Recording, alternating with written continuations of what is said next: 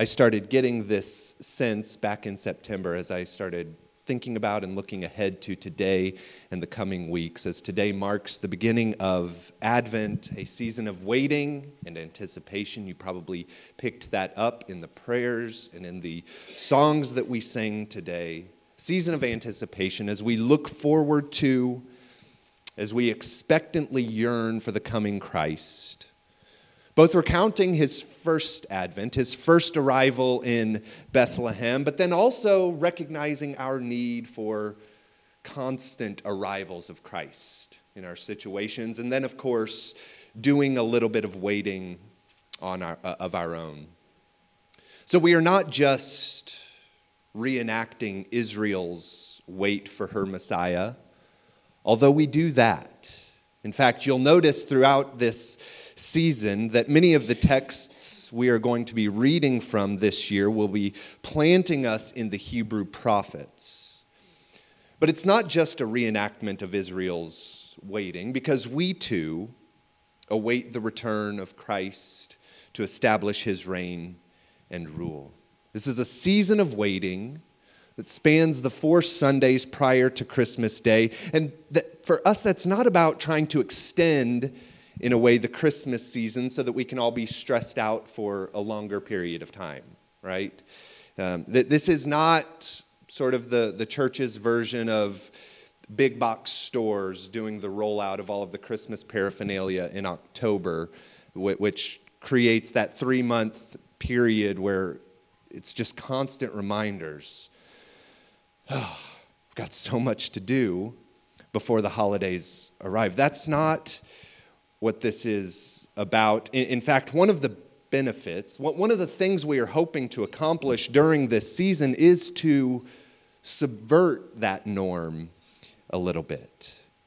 So instead of constant, never-ending celebration for forty days prior to, to Christmas, Advent calls us into some stillness, into moments of calm, where we intentionally prepare our hearts and, and our minds to receive Jesus.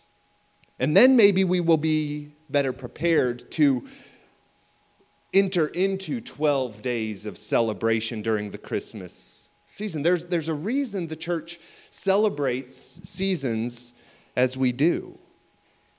I heard one pastor recently suggest that if we could remember this, that the church calendar goes Advent and then twelve days of Christmas, maybe that would help keep us from being burned out and bummed out when Christmas Day arrives. Have you ever felt that? Where you're just ready for the day to be over so that you can return to normal life.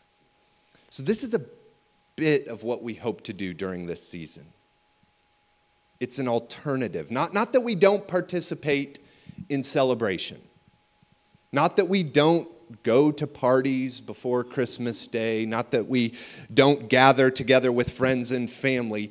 But at a deep level, we do want there to be this sense that it is a season, a time of preparation so that we might fully enter into the joy of Christmas. This is the ninth Advent season that I have been a part of here, and I am thrilled, which doesn't seem possible, but I am thrilled to begin another year with you all. So let's get after it this morning. As I mentioned, we are going to be spending some time in the prophets for the next four weeks, specifically this year, the prophet Isaiah. Today's reading from the prophets is Isaiah chapter two. We'll begin in verse one. This is what we read. The word that Isaiah, the son of Amoz, saw concerning Judah and Jerusalem. So this introductory statement, chapter two, verse one, is very, very similar to the introduction we find back in chapter one. Isaiah chapter one, the prophet sees a vision. The beginning of chapter two, he sees this word, but both of those descriptions are highlighting divine revelation from Yahweh concerning Judah and Jerusalem. Now, if you've read through Isaiah chapter one, or really if you've read any of the prophet Isaiah, you know that when Judah and Jerusalem are mentioned by Isaiah, it is typically not in a positive light. Throughout this work, we are seeing the prophet point to the wickedness of Jerusalem, point to the evil and the corruption of Judah, and insist that for that evil there is going to be judgment. But then throughout we find these glimpses of hope that it won't always be that way. Evil won't always rule the day. Vulnerability won't always be Israel's reality. You see, Jerusalem was very much a vulnerable city with a vulnerable people. At times, she flourished. At times, she was destitute. The, the city's well-being, because of her vulnerable state, was often dependent, especially at the time of Isaiah, dependent on the various superpowers at play. If the dominant superpower happened to look favorably on Judah, well, then Jerusalem might flourish. If not, Jerusalem was likely going to be destitute, but the, pro- the prophet here promises that wickedness and vulnerability won't always be their reality. Why? Because the promise is a new day is coming. Something else is around the bend. There are new possibilities and new realities that you can expect. The prophet seems to point to a day where Jerusalem would be magnificent once again. This is what we read then, continuing in verse two. It shall come to pass in the latter days that the mountain of the house of the Lord shall be established as the highest of the mountains, and shall be lifted up above the hills, and all the nations shall flow to it. And many peoples shall come and say, "Come, let us go to the mountain of the Lord, to the house of the God of Jacob, that he may teach us his ways, and that we may walk in his paths. For out of Zion shall go forth the law, and the word of the Lord from Jerusalem." So in the middle of this constant declaration of judgment, because of wickedness and evil and injustice, there is at least a brief glimpse of hope here at the beginning of chapter two. In the middle of judgment and uncertainty, in the middle of vulnerability and despair, the prophet says, in the latter days it will come to pass. There is a promise of something different. Now, it is definitely a promise that is still cloaked in uncertainty. There's no time frame provided. All the people know is that they should trust that history would eventually reach its culmination. They don't know how that will happen. They don't know when it will happen, but they should trust that the purposes of God will be fulfilled. Isaiah says, in that day, the mountain of the house of the Lord. So think the temple in Jerusalem. That mount will be established as the highest mountain. Not, not literally, of, clo- of course, unless there's some unexpected and dramatic shifting in the earth's crust. The, the mountain is not going to surpass other mountains in the area. I mean, it, it wasn't even the tallest mountain in the vicinity of Jerusalem. Just outside of the city, the Mount of Olives is, is higher, so the prophet isn't saying that it's going to be the tallest physical mountain, but what it represents in terms of its preeminence, it is going to be the greatest mountain. It will eventually overshadow even Mount Sinai, the Mount of the Law. And this mountain would one day draw all people. It will draw all nations, Jews and Gentiles alike. So think of melting snow and melting ice flowing down a mountain, flowing into streams and then rivers. This is sort of the reverse of that. The mountain of the house of the Lord, all nations and all people streaming up that mountain to learn the ways of the God of Jacob. this mountain, this high mountain, will one day draw all people. The promise given to Abraham back in Genesis twelve is you will be a blessing to all people. One day, the nations streaming up the mountain of the house of the Lord. Eventually, all nations will declare together, let's go to the house of the Lord. And as followers of Jesus, we believe this is reached its fulfillment in the person of Jesus Christ. And on a literary level, it, it uh, is demonstrated throughout the book of Acts as the church comes on to the scene and grows and eventually throws open the doors for Gentiles who are and always have been loved by God.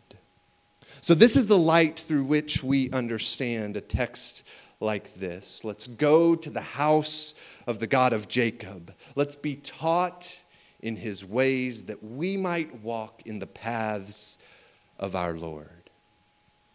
Now that process, if we choose to enter it, will undoubtedly place restrictions on us.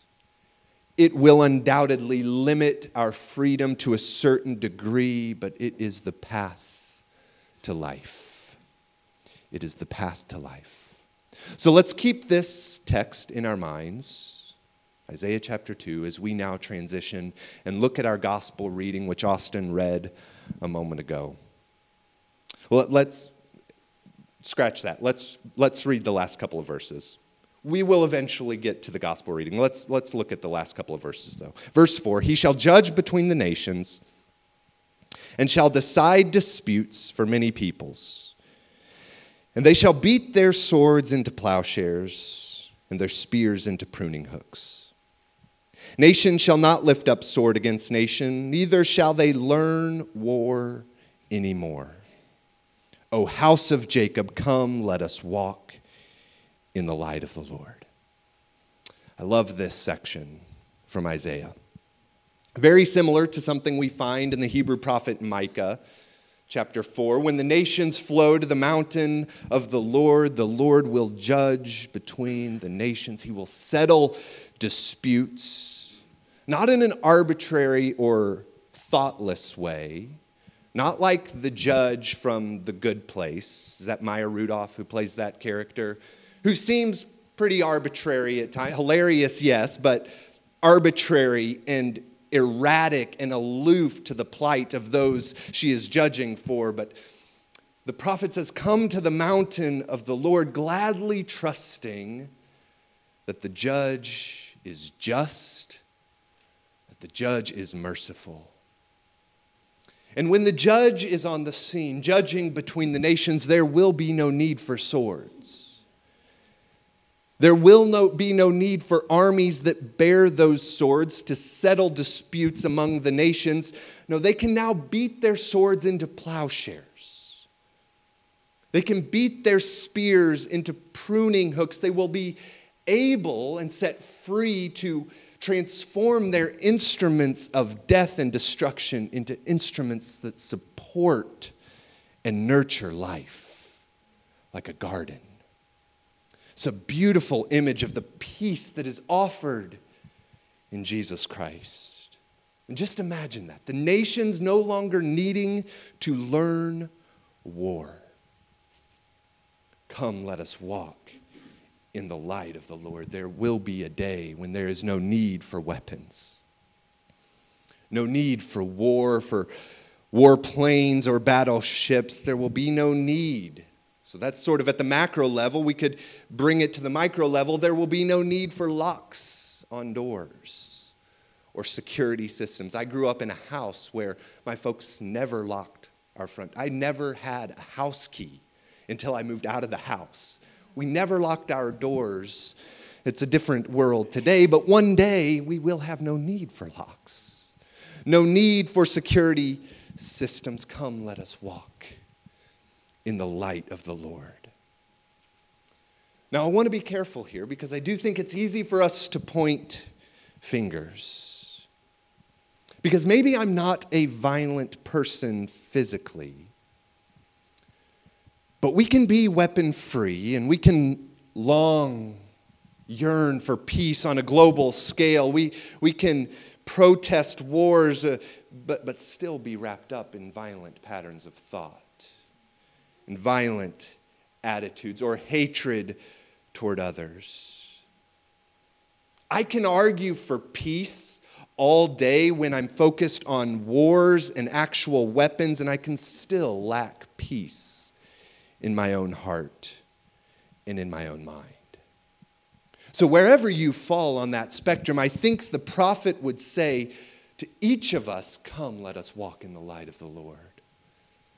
Let us learn the ways of our Lord, the ways of peace. Let us walk in the paths of the Lord. Let us beat our physical and our metaphorical swords into plowshares. Let me harness the violence of my tongue, the violence of my mind, and transform those potentially violent tools into life-giving, nurturing tools that help plant and care for those metaphorical gardens all around me. Come, let us walk in the paths of our Lord. Okay, now let's get to our gospel text. So just as the prophet calls us to remember the first coming of Christ and join in Israel's wait and expectation of her Messiah, during this season we also, as followers of Jesus, await the second coming of Christ. And as we await, I think it is only natural in that process that we would come to terms with, that we would recognize and admit our great need. Our great need. During this season where we expend so much time and energy and even finances on meeting perceived needs or just desires that we have, during Advent, the church recognizes that we always have needs that cannot be addressed through financial means. And as we come to terms with those needs, we declare, we pray, we ask, come, Lord Jesus. One of the things we pray every week, we did it this morning during Advent, and we do it just about every year. At the end of our short Advent prayer response, we declare together, we are your people walking in darkness, yet seeking the light. To you we say, come, Lord Jesus. Come, Lord Jesus. Now that might take your mind back to the text Austin read from Matthew chapter twenty-four, which speaks of the second coming of the Son of Man. But in that text, Matthew twenty-four, the, the coming of Christ sounded like a bit of a terrifying prospect, right? Can we be honest uh, about that? The, the return of Christ in Matthew twenty-four is depicted like the flood in the days of Noah. So that is a little bit concerning. Now, I do think we need to be careful because it's easy to then slip into sort of that left behind theology. I think that's where a lot of that comes from, is a text like that. And I want to, as we think about this, encourage you to try to get that left behind idea out of your mind so that we might understand this in a way that is a little bit more helpful, I think. Because if we're consistent with the image that Jesus uses here, being left behind is actually a good thing, right? Being taken away, that is the bad thing if we're consistent with the image of the days of Noah. But anyway, I think one of the points of this teaching from Jesus is related to what we are talking about from Isaiah chapter two. And it begins here in verse forty-two of chapter twenty-four, where Jesus says this, therefore, stay awake. What happens when we are waiting? Often we are lulled to sleep. Jesus says, therefore, stay awake. For you do not know on what day your Lord is coming. But know this, that if the master of the house had known in what part of the night the thief was coming, he would have stayed awake and would not have let his house be broken into. Therefore, you also must be ready. For the Son of Man is coming at an hour you do not expect. Jesus says, you don't know on what day your Lord is coming. Just like the recipients of Isaiah's prophecy here, I think there's a lot of overlap there. There's hope. There's no timeline. There's hope and a promise of a future, but not much more explanation than that. And we're not looking for that explanation or that timing. If we were provided the exact timing, there's really no reason to learn the ways of the Lord or to, to walk in the paths of our Lord. You know, we could just wait until moments before that precisely timed and clearly communicated return and then clean up our act right at the last minute, like a high school student cleaning up the house after a house party just before the parents arrive. Not that that is autobiographical in any way. Maybe with my older brothers, I am recounting some of their experiences, but it, Jesus says, stay awake. Stay awake. Be ready. The Son of Man is coming at an hour you do not expect. So the question that leaves us with, I think, today is how do we stay awake? Again, this is one of the purposes of the Advent season. We remind ourselves that just as Israel waited for her coming Messiah, we await the return of Christ, and we want to do so faithfully. We want to be faithful in our waiting, so how do we remain expectant and awake and faithful as we wait? And I want to suggest today, we're going to look at a couple of additional suggestions in the coming weeks, but for now I want to suggest that remaining faithful in our waiting begins with repentance. Begins with repentance. New Testament scholar Scott McKnight argues that if our lives are out of line with justice, peace, wisdom, and goodness, we need to be corrected. We should desire correction. As followers of Jesus, we need correction and we should seek that correction. And I think this is how we begin to appropriately wait for our coming King. We become a repentant people, recognizing our need, recognizing our need for correction, and willingly submitting to that correction. Pentecostal scholar Cheryl Bridges John said this. She said this, one repentant person is like a spark. Their confession igniting another, that one igniting another until penitence burns like fire among the people of God. In other words, our repentance is contagious. It's not only good for our own souls, it is most certainly good for our own souls, but it isn't only necessary for my spiritual health and development, it also has tremendous impacts throughout the community of faith. When repentance is practiced and embraced, it becomes normal. It becomes a common descriptor that, that is used to understand who we are as the people of God. We begin to see the beauty and the possibilities that it opens us up to. And I begin to think, maybe, maybe that is a practice I should jump into because I see the beauty of it.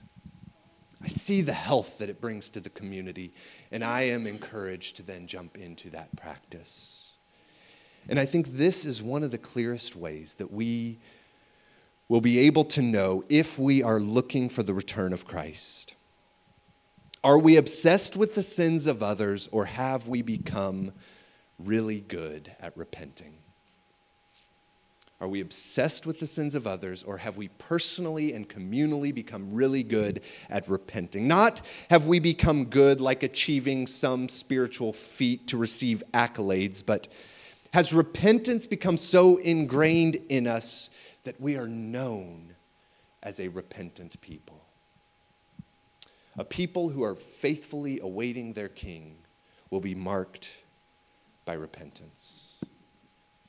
Here's the reality. I, I don't know that when Christ returns, I don't know that anybody is really going to be ready for that in terms of, yeah, I've got my stuff together. I've been waiting. The bed's made, you know, the house is cleaned. I'm ready for the return of Christ. Faithful, I always have been faithful. Nothing I need to change. Jesus has returned great. Our holiness, our righteousness, our love, our, our justice, our desire for moral precision and moral perfection, while all of those are good things and things to be pursued, I, I don't know that those are as much the mark of a people ready for the return of Christ as repentance is. Because we will never achieve perfection in those arenas. But we can always be marked by our repentance, by our recognition of our need, our recognition of our need for correction, and our willingness to enter into that through repentance. I think the real indicator, are we a people waiting faithfully for our King, waiting expectantly, longing and yearning for the coming King? I think the real indicator is how comfortable How comfortable are we with repentance? Kevin, if you all want to come up. I just want to give us a, a couple of moments here to sit in stillness, a little bit of silence, to think about these things. We're going to sing a song together in just a moment, but I, I want to provide some space. As we think about the prophet, come, let us walk in the light of the Lord. Let us learn the ways of our Lord. Let us walk in the paths of our Lord. As we think about our gospel reading, looking ahead, waiting and expecting the return of Christ, how comfortable are we with our own need and with the practice of repentance? Let's just sit with that for a moment.